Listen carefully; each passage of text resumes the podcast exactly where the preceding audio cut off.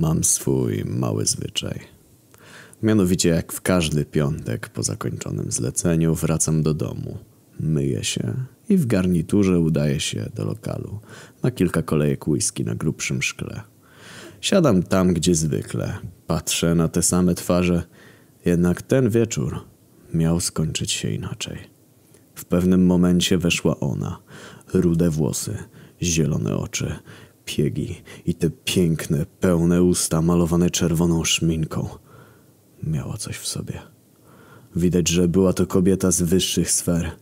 Złoto na szyi i nadgarstku, czerwona suknia, zakryta futrem z lisa i czarne szpilki podkreślające jej długie, idealnie proste kobiece nogi. Usiadła przy barze, krzesełko obok mnie. Zamówiła martini rosato ze skórką pomarańczy. Wykwintny alkohol, który większość kojarzyła tylko z Jamesem Bondem.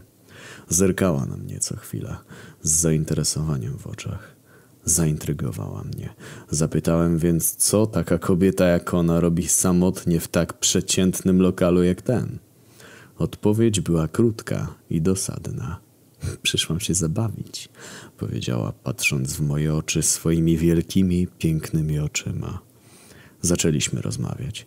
Niesamowicie inteligentna kobieta, z niesamowitym charakterem. Po dłuższej rozmowie zadałem pytanie o jej życie zawodowe. Odpowiedziała nieśmiało i z drżeniem głosu. Nie chcę o tym rozmawiać. Nie nalegałem. Nastąpiło kilka minut ciszy, po czym odbiła piłeczkę, pytając o mój zawód. W mojej pracy każdego dnia obcuję z pistoletami i nożami. Odpowiedziałem zachrypniętym głosem, gasząc papierosa i kończąc whisky w szklance. Zaraz po tym wstałem i wyszedłem. Jednak jej wyraz twarzy, jej zęby zagryzające wargi i reszta szminki pozostawiona na zębie skutecznie sprawiła, że będąc w progu lokalu, nadal myślami siedziałem przy niej. Był deszczowy wieczór, więc poszedłem na postój taksówek. Wsiadam i mówię, dobry wieczór, poproszę na ulicę Mickie. W tym momencie usłyszałem pukanie do szyby. To była ona. Weszła i usiadła obok mnie. W ręku trzymała parasol z logiem Rolls-Royce'a. Prawdopodobnie tego, którego minąłem przed lokalem. Wyłudzenie podwózki to więc nie było. Zapytałem, do mnie czy do ciebie? Usłyszałem, do ciebie. Wypowiedziane szeptem wprost do mojego ucha. Jej gorący oddech prawie oparzył moje zimne od deszczu uszy. Podróż przebiegła bez słów, tak samo jak wejście do mieszkania, potem do sypialni, z tym, że od progu mieszkania bez słów, ale namiętnie. Pocałunki były tylko wstępem. Kochaliśmy się w moim łóżku. Po wszystkim ona zasnęła, a ja myślałem o tym, co i dlaczego się stało. Obudziłem się nietypowo wcześnie. Patrząc na nią, była taka piękna. Leżałem i podziwiałem ją w bezruchu przez ponad dwie godziny, czekając aż się obudzi. Po przewodzeniu powiedziała dzień dobry. Na zębie był ten sam kawałek szminki. Było to urocze i podniecające jednocześnie. Zaczęliśmy rozmawiać. Nago w łóżku pod częściowym przykryciem. W pokoju pełnym od dymu naszych papierosów przecinanych przez światło, przebijające się przez nieszczelne żaluzje. W końcu zaczęła pytać o moją pracę. Jak to wygląda? Mówiłem bezpośrednio. Mój pracodawca dzwoni do mnie i podaje mi wytyczne na temat mojego celu. Po otrzymanym zleceniu od razu biorę się do roboty, pakuję niezbędny sprzęt, strój. Czasem wystarczy kilka machnąć nożem i po sprawie, a czasem muszę załadować pistolet kilka, kilkanaście razy. Po wszystkim sprzątam, następnie robię zdjęcia i wysyłam do zleceniodawcy na potwierdzenie i wracam do domu. Patrzy na mnie z podziwem. Zaczyna mnie całować. Kochamy się ponownie.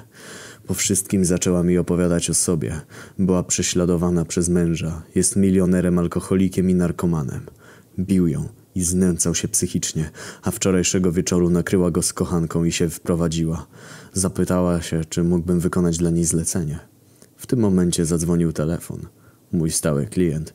Typowy scenariusz. Płaci z góry, ma być czysto i skutecznie. Od stałych klientów nigdy nie odmawiam. Nie w moim fachu. Od razu przyjąłem zadanie. Powiedziałem jej o tym i powiedziałem, że po wszystkim zajmę się nią. Chciałem wziąć prysznic przed pracą, więc podszedłem do szafy i sięgnąłem po bieliznę. Na półce stała czarna walizka. Tam są twoje zabawki do pracy? Zapytała nieśmiało. Odpowiedziałem, że tak. Kolejne jej pytanie zabrzmiało: mogę je zobaczyć? O co? Wy bogaci nic się na tym nie znacie. Całą brudną robotę zostawiacie nam. Pewnie nie umiesz nawet tego obsługiwać. Moja stanowczość i chłód ewidentnie ją podniecały. Zrobiliśmy to trzeci raz, tym razem na biurku. Piękne chwile minęły, a ja miałem coraz mniej czasu. Wychodząc pod prysznic, jeszcze raz zapytała o swoje zlecenie. Wychodząc z pokoju powiedziałem: jak znajdę chwilę, to nad tym pomyślę. I wszedłem, nie łapiąc się w jej gierki. Wychodząc z łazienki zobaczyłem, jak ubiera się w pośpiechu ze łzami jej w oczach. Podeszła do mnie i uderzyła mnie w twarz, krzycząc: myślałam, że jesteś kimś innym. Po czym wyszła, trzaskając drzwiami. Kobiety. Takie piękne i ciężkie do zrozumienia. Myślałem, podążając do wyznaczonego miejsca, zrealizować mój cel. Dotarłem na miejsce. Miałem się przygotować do zlecenia i dopiero zauważyłem, że kłódka z mojej walizki została zdjęta.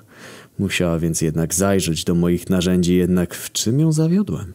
Przecież zrobiłbym jej to mieszkanie, skoro jej mąż to drań. Zastanawiałem się, wyjmując pistolet do silikonu i nóż do tapet.